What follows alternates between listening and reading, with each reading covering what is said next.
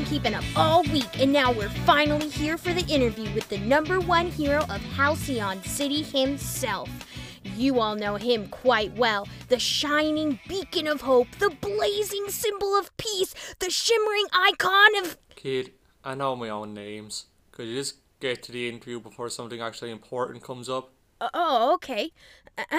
Uh, first up is from user Always Bright for Limelight, a regular fan of yours, I believe, Limelight. I'll be sure to send him a fruit basket. The question? Of course. Always Bright asks, What made you want to be a hero? no points for creativity there. I suppose this is the part of the interview where I talk about how when I was growing up, I used to look up to Paramount and Blazing A and wish in my heart of hearts that I could be like yada yada yada. No, I'm a hero because there's literally no one better at it than me. Hence the number one spot. Hence how I was saved for last in these. Hence why my checks had the biggest amount of zeros at the end. Now please tell me the next question is last. Well, um, we actually have three. Jesus Christ. uh, this comes from Crusading for Villains. Weird name. I've heard weirder. Uh, anyway, they ask. Oh, uh, it's just spam. Never mind. Ask the question, kid. I want to hear it. Uh, okay.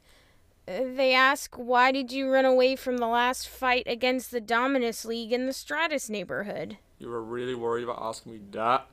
Answer simple. I didn't care. The Dominus League are some no-name pants shitters.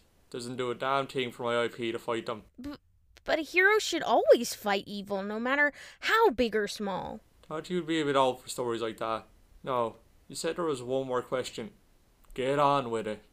Fine. This one's from. Actually, you know what? This one's for me. Oh?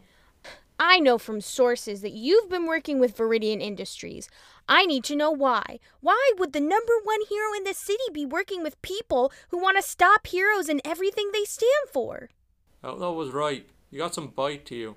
Can't say I care for it? Well, fine. Times are changing, Carter. You know what they say adapt or die. Now, if you excuse me, I've got something to do. Don't contact my agent again. What a grade A jerk.